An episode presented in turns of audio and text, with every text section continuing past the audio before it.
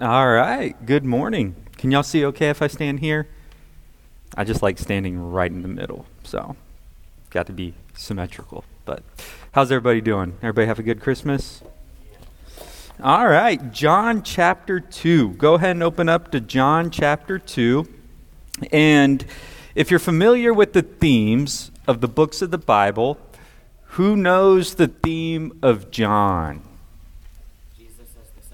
Jesus as the Son of God. The emphasis that John is making throughout his gospel is that Jesus is the Son of God. Jesus is divinity in the flesh. God made flesh. And you see that just the way he starts out chapter 1. It's the immediate argument that he makes, and it's what he focuses on from beginning to end. And what is one of the main tools that he uses throughout the Gospel of John to make this argument or to present evidence that Jesus is, in fact, the Son of God? It's miracles. Miracles. Miracles is one of his primary tools.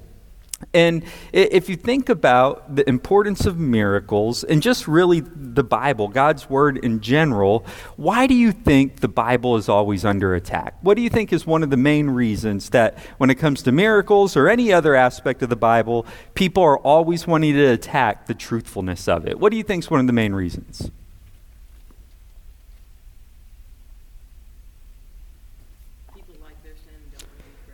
That's exactly right. People love their sin. People don't want to be corrected. The, the um, implications of miracles being true, the miracles that we see in John, are immense, right? Uh, Jesus demands, from the world's perspective, from a sinful man's perspective, Jesus demands too much. Jesus demands too much. Have you thought about what Jesus demands? Luke 9:23. Jesus was saying to them all, "If anyone wishes to come after me, he must deny himself and take up his cross daily and follow me." Think about what Ian just said. Sinful men love themselves. They love their sin. They love being in control of their own lives. So Jesus says, Take up, deny myself? Deny myself? That's exactly the opposite of what sinful men want to do. Take up your cross, like let your life be fully committed as a living sacrifice to God.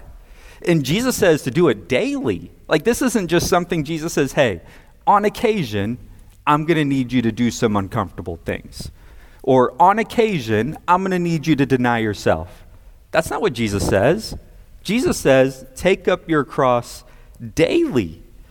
He demands it as a way of life. So you can imagine, as sinful men who love their sin, they love their lives, they love their autonomy, Jesus demanding that they take up their cross, deny themselves, and follow him daily, that is incredibly offensive. That is incredibly difficult. And the question becomes who, what gives Jesus the right to make such a demand? And the answer from John is well, he's the Son of God. He is God in the flesh. That's what gives him the right to make such extreme demands on our lives. These are the demands of Jesus in the Bible. And the main proof that John is going to use over and over again is miracles. Miracles to prove that Jesus is the Son of God. The claims he makes are true, and he has the right to make this claim to your life.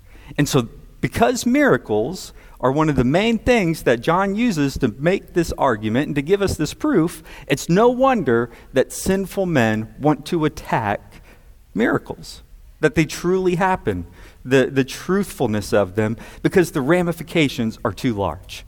Think about Genesis 1 and 2, God creating this world. Why does the world hate this concept that God created this world? Why does this world come up with so many alternative theories as to how we came to be? Well, it's because if Genesis 1 and 2 are true, and they are, it has tremendous ramifications. Tremendous ramifications. It, it, it happens not just with the life and miracles of Jesus, but throughout the Old Testament.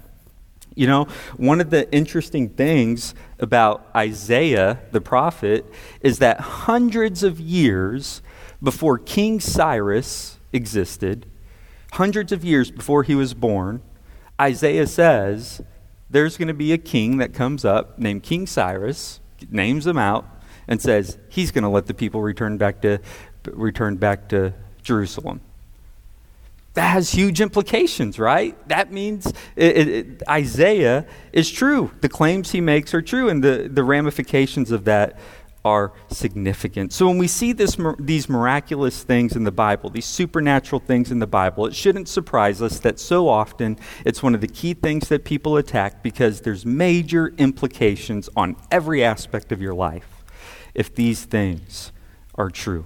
Jesus truly is the Son of God Lord of all creation, and he has proper claim to authority over our lives. Now, if you're a Christian, and this morning we're going to just look at, we're going to talk a little bit about the nature of miracles and just um, what miracles are all about. What is a miracle? And then we'll just look at the first example that John gives John chapter 2, verses 1 to 11, where Jesus turns water into wine. And for us who are followers of Christ, these miracles are a tremendous blessing. The miracles throughout Scripture, whether you start in creation or you go even and just see the, the truthfulness of the prophets in the Old Testament or the miracles that were performed by the apostles or at any point in the ministry of Jesus, they're a tremendous blessing to us because they show us the power of God. And it's the same power of God that spoke this world into being that is at work in your lives. Isn't that a remarkable concept? Like you think about anything going on in your life, any component of it. Your sanctification, the fact that if you're in Christ, the Holy Spirit lives within you to work to make you into who He wants you to be, to conform you into the image of Christ. And when you think of the power that sovereignly overwatches your life, your circumstances, and just what is going on in your life and how He's working in your heart, the same power is the power performing these miracles. And so when you see the amazing things that God does throughout Scripture and you see His power, that as a Christian should bring you incredible encouragement, incredible joy. It should strengthen your faith because it's God demonstrating the very power that is at work in your lives.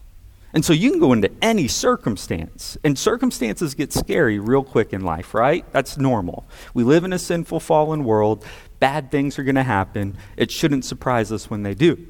But we can face those things, and while they're still scary and difficult, we don't face them the way the world does with despair and a complete lack of hope. We can face those things still with an unshakable joy and an unshakable hope because of the power of God that He puts on display and He promises to be at work in our lives. So I want us to look at just this first miracle in John chapter 2.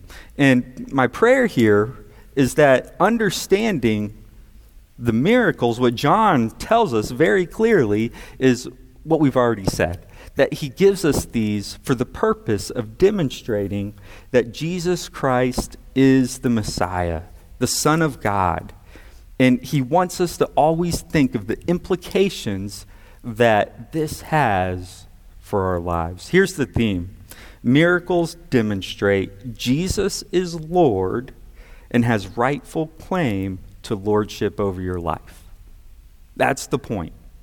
That is the whole point. Jesus demonstrates hey, I can make these drastic claims on your life because I am Creator, God, Lord. Now, before we dive into exactly what happens in John chapter 2, I want us to just talk about the nature of miracles in general. So that'll be part one here. The nature of miracles. What are they? What are they not? What are their purposes? And with most things, there can be confusion, right? You, it's any kind of concept you bring out of the Bible, there's probably some wrong ideas out there. And miracles is definitely one of them. So there, I'll just give you two really popular misconceptions when it comes to miracle, right? A first misconception of what a miracle is is that it's a wonder of nature, a wonder of nature. Like, has anybody ever heard, like, you know, they see a, a, a baby being born and they're like, wow, what a miracle. Or they talk about uh, just something amazing that they see at like a natural park or something, and they're like, what a miracle. Have you ever heard people talk that way?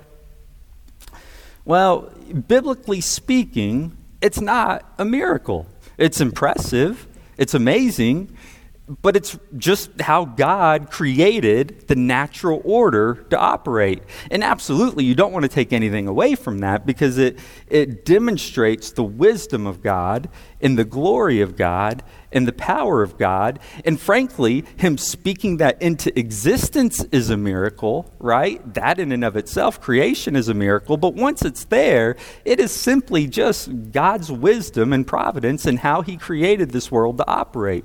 And while it demonstrates His glory, and we should worship Him and glorify Him because of it, it biblically speaking, and what we'll be talking about this morning, is not a miracle. It's just nature doing what God intended it to do. Another popular misconception when it comes to miracles, uh, they're unlikely occurrences. Unlikely occurrences. You know, like you're driving and you go sliding across four lanes of traffic and somehow nothing hits you and you just get out and walk away. People are like, wow, what a miracle. Or or you know it's like somebody last few seconds of a game full court shot goes through for the championship it was a miracle what a miracle shot no, uh, those aren't miracles. I mean, God protecting you as you slide across four lanes of traffic, again, glorify Him. It's His providence protecting you, watching over you. And He is worthy of your worship and praise for all those things He does throughout your life. But those, biblically speaking, what we're going to talk about in a moment, are not miracles. It's God's providence, it's God's grace, but not biblically speaking, a miracle. Let me give you a definition of miracles. This comes from Baker's Dictionary of Theology. And I think it's really good. I'll read it for you. It's sort of a lot of words, but then we'll go kind of piece by piece and break it down a little bit. Baker's Dictionary of Theology defines a miracle as an observable phenomenon affected by the direct operation of God's power, an arresting deviation from the ordinary sequences of nature, a deviation calculated to elicit faith begetting awe, a divine inbreaking which authenticates a revelational agent. So, within this, I think it's a great definition, and I think it helps us come to grips with what is a miracle. Biblically speaking, what is a miracle? Well, number one, it's an observable phenomenon. There's no question when a miracle has taken place, there's no question that a miracle has taken place. We'll see, you see example after example in the Bible. People might still reject God's authority, and people might try to come up with ways to cover up that a miracle has taken place. But even when you see people responding to miracles by reject, continuing to reject God, they're just acting in outright disobedience. They don't deny that something incredible has taken place. There's no question. So it's very different. Think about what you hear today, like if, if you turn on I don't know. I don't even see him on TV anymore. Maybe, I, but like the whole charismatic movement, where it's like, hey, this guy over here has a sore back, and now his back feels good. Like, can you verify that? Can you? Uh, I, I, still have a lot of doubt, right? Like when somebody comes limping down with a walker and then all of a sudden they toss their walker to the side, I'm like, I don't know. I doubt that was, I mean, they could have just been faking it. Who knows? It was, uh, maybe they didn't even need the walker. It's all psychological. There's, when you hear people talk about miracles today, would you agree with me? There's a tremendous room for doubt whenever you hear somebody saying, I performed a miracle. We all sit back and say, Yeah, right. Would y'all agree with that? That doesn't happen in the Bible when miracles take, take place, right? Lazarus. Was Lazarus verifiably dead? No doubt about it, right? He had been in the tomb. He'd been in the tomb a few days. Everybody, there's no question in their mind he is dead. In fact, when Jesus says, I'm going to bring him back to life, everybody's like, wait a second, he's going to be real stinky at this point because we know he is dead. And is there any question that Lazarus is very instantly brought back to perfect life? No. Like there's no nobody sitting around when Lazarus comes out of that Lazarus comes out of that tomb can in any way doubt that incredible miracle has just taken place. When was the last time y'all saw that happen? That's, it's very different from what people claim as miracles today, is it not? Or think about when Jesus heals the blind man in John chapter 9. This isn't somebody who's like, hey, my vision's kind of blurry. Hey, I kind of got pink eye. Hey, I kind of, uh, it's, uh, I got like, I don't know how the correct numbers go. I got like 2010 vision. It's not that. This is somebody who is blind. Blind, sees absolutely nothing, and in a very moment, Christ gives him perfect vision. It is verifiable, undeniable. There is no questioning what takes happen. As we're going to see um, this morning in John chapter 2, Jesus is going to put H2O, water, into some pots. He's going to have some other people do it. And in an instant, that is going to become wine. And there's no question in anybody's mind that an incredible miracle has taken place. The second key component to our definition of a miracle, it's an observable phenomenon that is brought about by God's power. God very often throughout scripture uses human agents for his miracles, but God is the source and the power, and there's never any confusion about that. In Exodus chapter 3, Moses is called by God to deliver the people of Israel from Pharaoh. And God knows that Pharaoh's not simply going to just let these people walk out of Egypt, right? God knows that some miracles are going to need to take place. And Moses is going to be the agent through which God performs these miracles. But is the source of the power and the miracles from Moses or from God? Very clearly from God. Exodus 3:20 um, if you look at listen to Exodus 3:20, see how there's no mistaking the source of the power of these miracles. God says, "So I will stretch out my hand and strike Egypt with all my miracles, which I shall do in the midst of it. And after that, he will let you go." God's making it really clear Moses is simply the agent.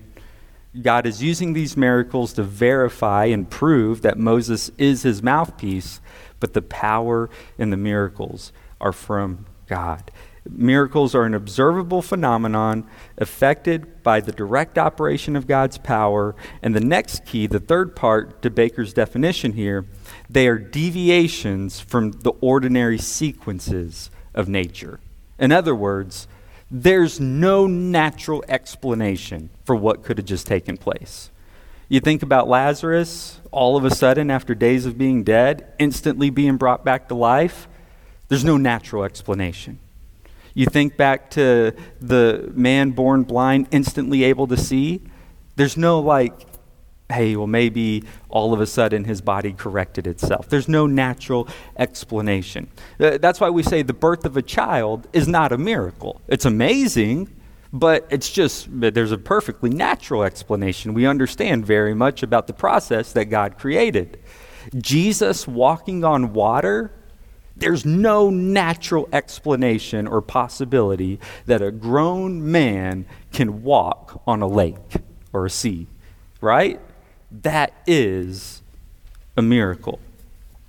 In Acts chapter 3, Peter heals a man who is crippled from birth. And it's good to remember, we think, like, why don't miracles happen anymore? Well, I don't know. I mean, maybe they do, maybe they don't. But, like, why don't they? When you read the Bible, you think, like, oh, there's just miracles hopping out everywhere, right?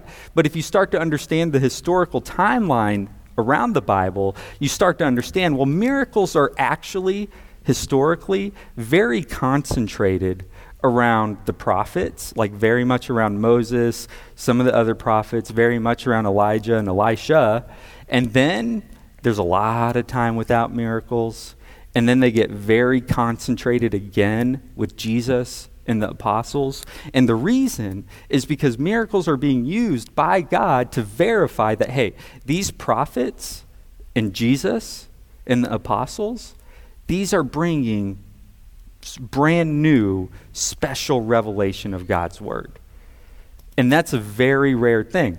And that's why we, we uh, don't, I'm, I'm not bringing you any new special revelation from God's Word. So I will not be performing any miracles for you this morning because there's no need to verify that I am an agent speaking on God's behalf bringing you his word. But for the apostles, they were. And so that's why when you go to Acts and you see Peter and Paul in their ministry, they perform miracles. And in Acts chapter 3, Peter heals a man who is crippled from birth. And again, in an instant, this man crippled from birth is made well with no possible explanation other than the power of God. And so the religious authorities are not happy about this because just like they were envious of the power, the ministry of Christ, they're in, envious of the ministry of the apostles, but they're not really sure how to deal with it.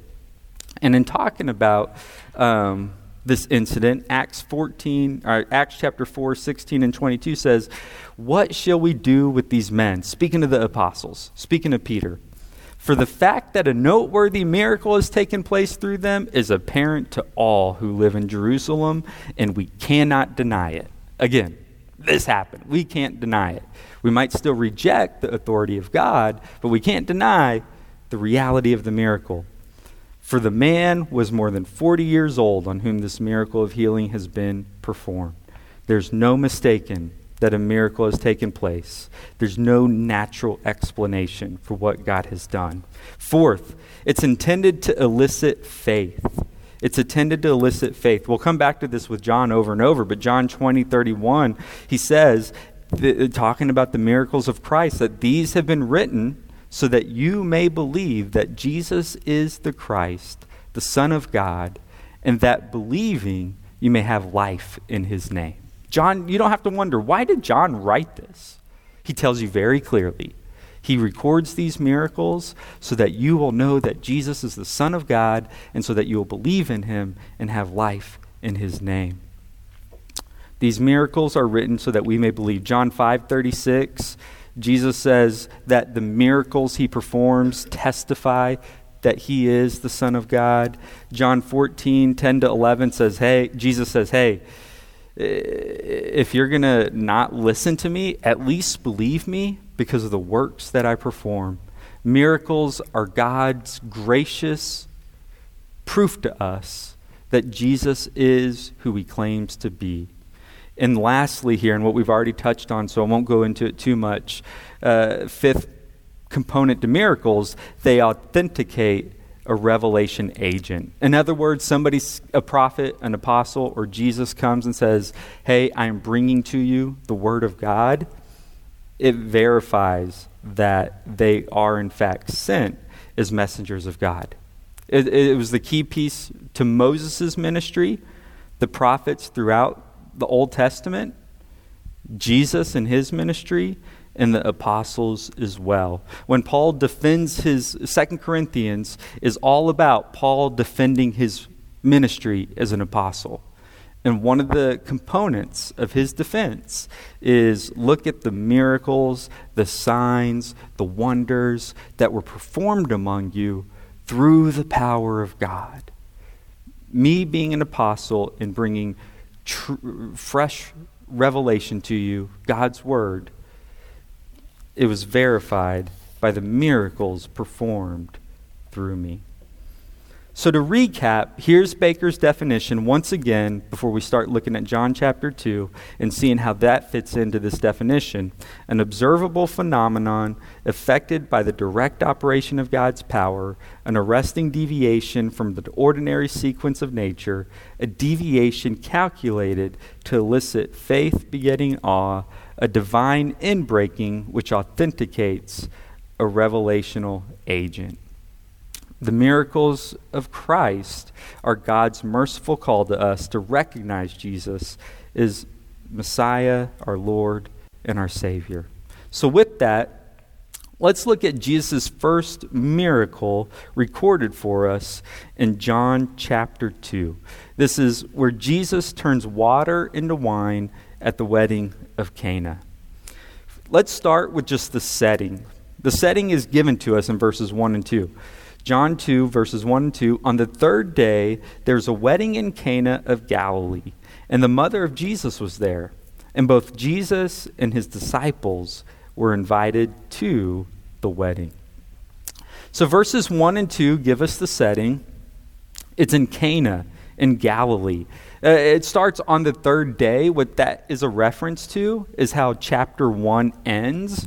Chapter 1 ends with saying that Jesus wants to move up in his ministry to the, Gal- the region of Galilee. And um, so on the third day, from him making this move towards Galilee, we find him in Cana. And we find him, verse 1 tells us, at a wedding.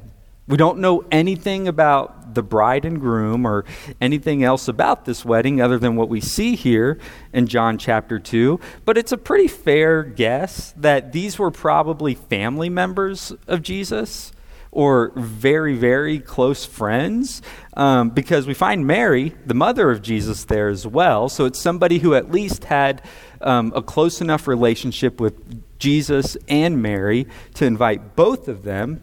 Um, and verse 2 tells us that not only Jesus was invited, but he was welcome to bring along his disciples with him. Like, hey, yeah, you got friends? Bring them on. Bring your friends to the wedding also. Um, and so, likely because of that, it's somebody that was pretty close, either family or very close friends with Jesus and Mary. Now, are weddings a big deal for us now in our culture?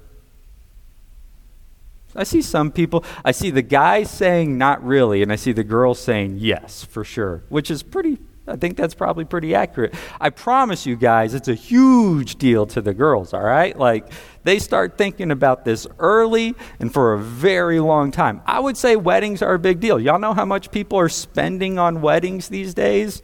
Like, it's a car, a nice car. Like, it's crazy. So I would say weddings in our culture, they're a big deal. But guess what? If your wedding ceremony stretches over an hour, people are going to be making fun of you behind your back. And usually it's something we go to for a few hours, and that's kind of it. So even as big of a deal as they are for us, they were a much bigger deal 2,000 years ago in the first century Palestine. And, and uh, this wedding Jesus was at, they would oftentimes go for days. Like a wedding ceremony would be in, in the event surrounding it, stretched on for days, even up to a week.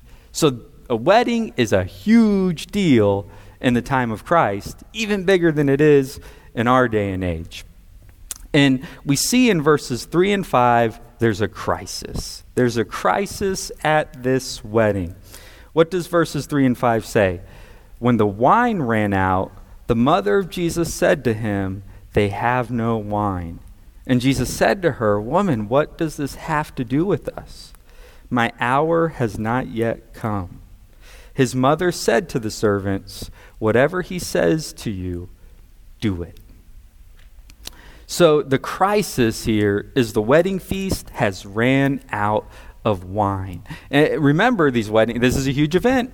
It's a huge event in the family. It's a huge social event. It represents who you are as a family. It's an important part of your culture. And wine back then was a very important part of their culture. Did they have Coca Cola 2,000 years ago?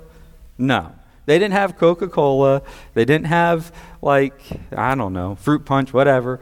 They eh, even just good drinking water was very hard to come by, and so wine as a safe alternative was a very very big part of their culture. And so to run out of wine, an important part of their culture, at this wedding, which is also a huge part of their culture, this was a, really a major embarrassment for the family. And Jesus first hears about this problem, verse 3 tells us, from his mother, Mary. When they ran out of wine, the mother of Jesus said to him, They ran they have no wine. And Jesus gives a response here that gets a lot of discussion. In verse 4, Jesus said to her, Woman, what does this have to do with us? My hour has not yet come. It's an interesting response, and some people have gone as far as to say, like, that's very disrespectful. That's a dis- disrespectful way for Jesus to talk to his mom.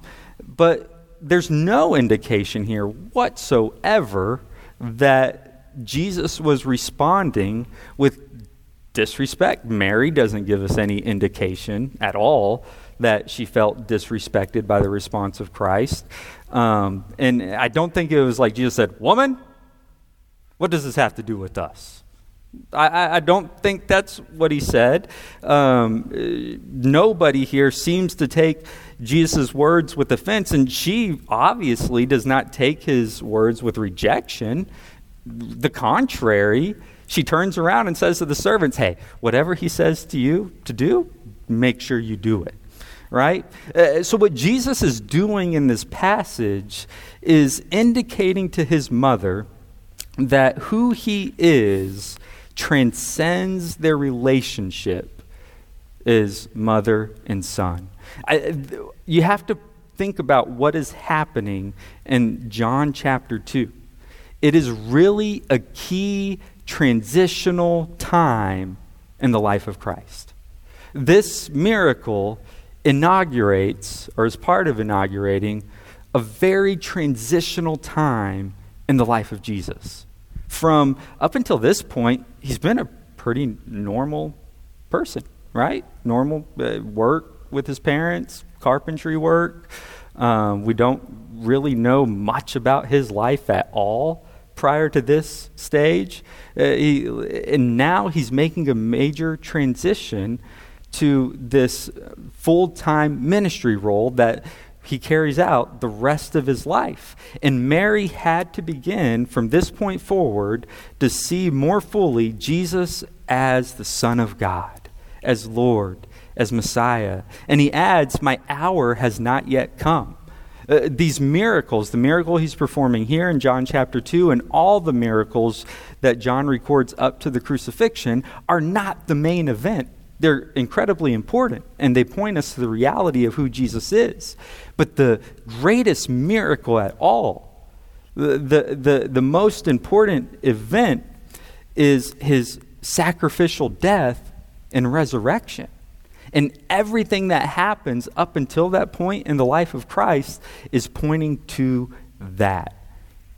Meeting physical needs through the miracles, as great as they are, his greatest hour had not yet come. And again, Mary's reaction gives us no indication that she felt disrespected or put off by Jesus. Verse 5 instead shows us she expected him to act. She says to the servants, Whatever he says to you, do it.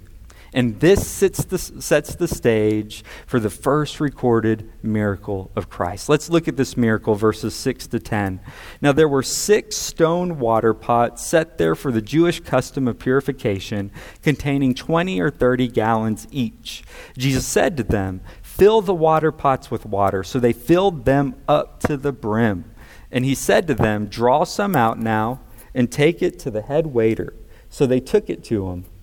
When the head waiter tasted the water, which had come had become wine, and did not know where it came from, but the servants who had drawn the water knew, the head waiter called to the bridegroom and said to him, Every man serves the good wine first, and when the people have drunk freely, then he serves the poor wine.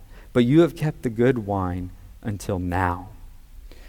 We see in verse 6 there were six stone water pots, and it tells us that these, were, these specifically were pots there for the Jewish custom of purification, washing up before you eat. And these were big pots, right? Like 20 to, like a five gallon bucket's like that big, right? You've seen like the plumber's five gallon bucket. So imagine four to six of those 20 to 30 gallons these are these are big pots. And he instructs jesus instructs the servants fill them up fill them up with water. And verse 7 john gives us the important point. Jesus says fill them to the brim. He doesn't want there to be any confusion. Remember going back to like when it comes to miracles nobody can deny that something has happened there's nobody saying, like, well, I don't know, maybe there was already a little bit of wine in there, or maybe there, Jesus, like, they were able to add a little something. No. They're, they're, just like Lazarus, there's no question something happened. Just like uh, Peter in Acts chapter 3 and 4, there's no question something happened. When God does a miracle, he, li- he, he leaves no room for doubt. People might still reject him, and reject his authority, but they're not going to be able to deny that something miraculous has taken place. So Jesus says, fill these up to the brim. And I don't know how long this took. Like we read these things so often, you just read the Bible and it just seems so simple, right? But if you're thinking um, 20 to 30 gallons each, so up to 180 gallons of water, and I don't know, we're pretty spoiled, so we just go turn on the water hose, right? And like, they didn't have that. So I don't know how long it takes to get, in this day and age, to get 180 gallons of water, but it could have been a little bit of time that passes, right? Um, we might be talking about a few hours. But after filling these pots, verse 8 tells us that Jesus instructs the servants to draw out some water and take it to the head waiter this could have been a funny moment too, right? Because like I don't, it doesn't really tell us what did Jesus explain to the servants about what he was doing. I don't know. Like if if we fill up these pots that are typically used for washing hands with water, and then you tell me as a servant, all right, I want you to go draw a cup of that and go take it to the head waiter to drink. I'd be like, oh man, is Jesus getting me in trouble here? Like, I don't know. This sounds like a bad idea. Um, but he does it, right? Um, and we see the result in verse 9 when the head waiter tasted the water, which had become wine. He did not know where it came from, but the servants who had drawn the water knew. The head waiter called the bridegroom and said to him, Every man serves the good wine first, and when the people have drunk freely, then he serves the poorer wine. But you have kept the good wine until now. It's the miracle put on full display what had been water, H2O, God has powerfully and miraculously changed to wine. Not just any wine, exceptional wine. For obvious reasons, people tend to serve the good wine first and then wait, and once people are already feeling good, bring out the bad wine.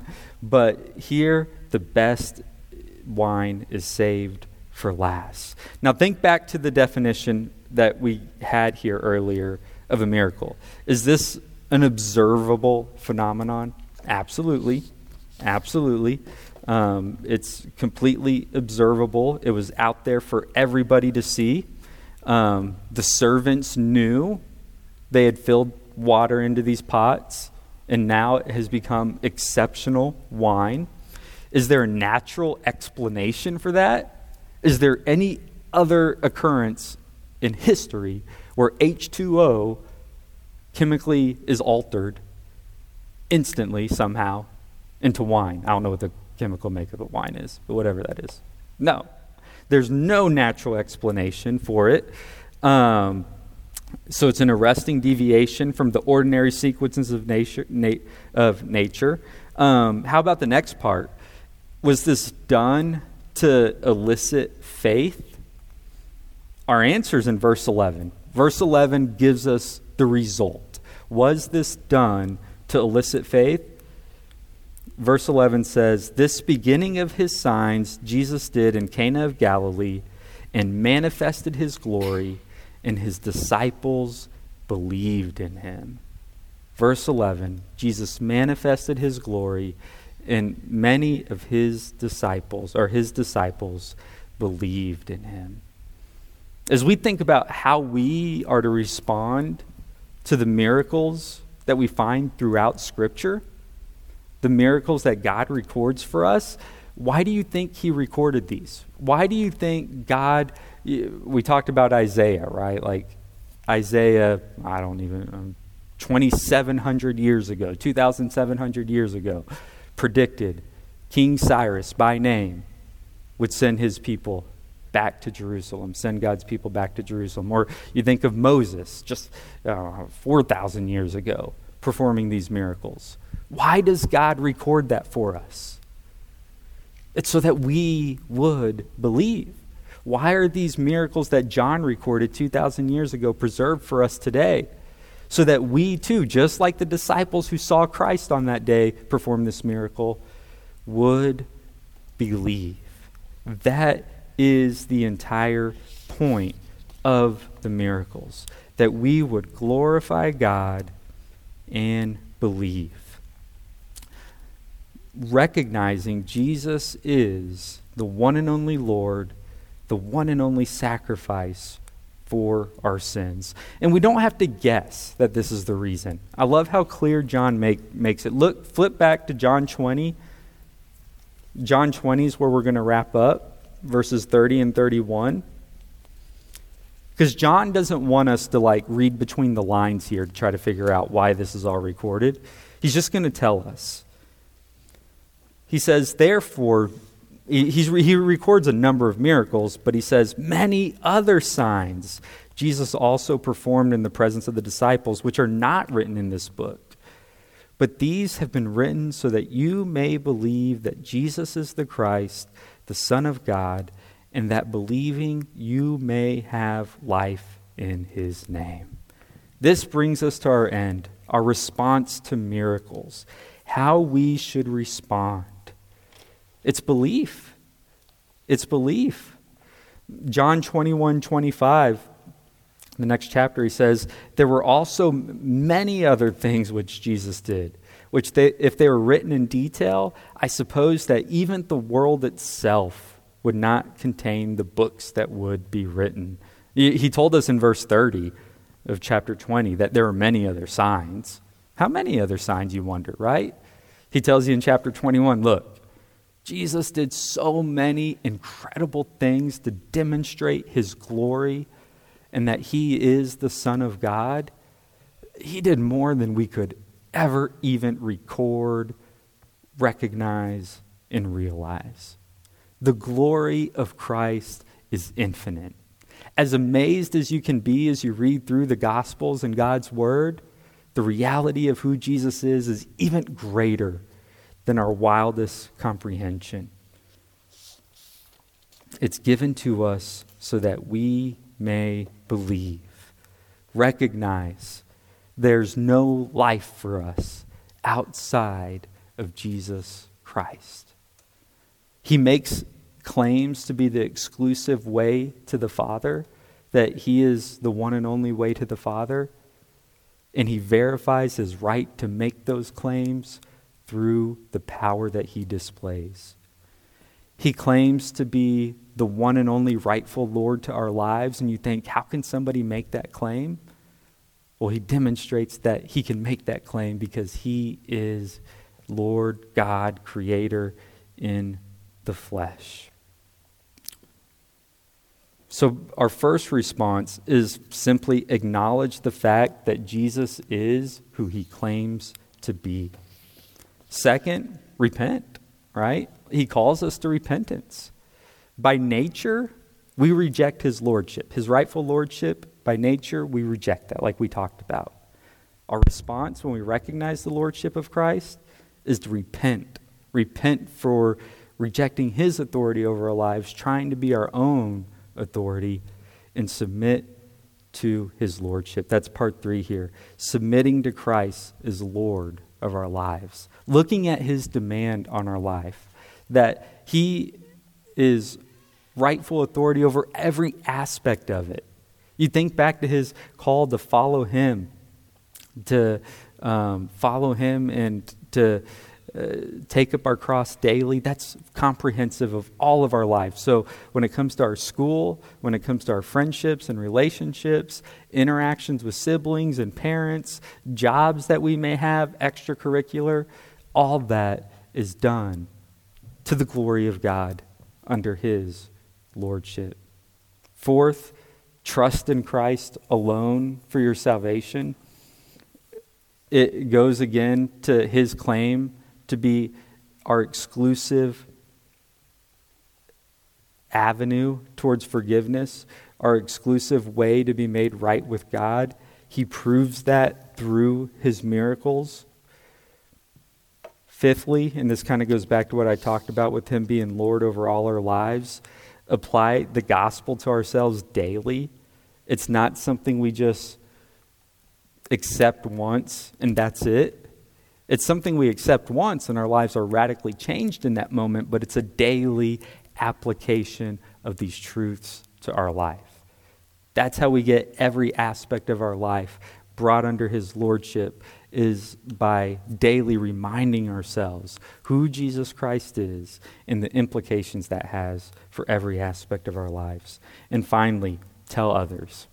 Tell others. Like that uh, the disciples were called to follow Christ, right? We see that very clearly throughout the gospels that call to follow him and submit to him with every aspect of our lives. But along with that was consistently the the command to tell others. And when you think to Matthew chapter 28 and some of the final moments of Christ with his disciples and the Great Commission, it's the command to go out and tell others, teach others. The Gospels are filled with these miracles for our own edification and for our to bring us for our own faith and to strengthen us, but also so that we can tell others and demonstrate to others who Jesus Christ is. We just looked at one of them, but there's, like John says, many, many others. And these miracles of Christ, they're God's merciful call to us and demonstration to us that Jesus is the Messiah, everything he claimed to be, our Lord and our Savior. Let's pray. Lord, we thank you so much that who you are, you make it evident to us.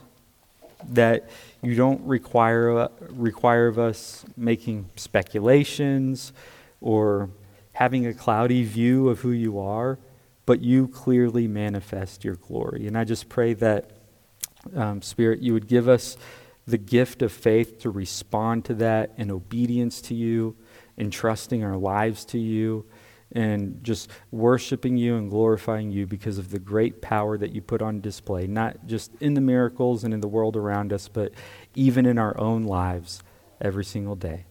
And it's in Christ's name we pray. Amen.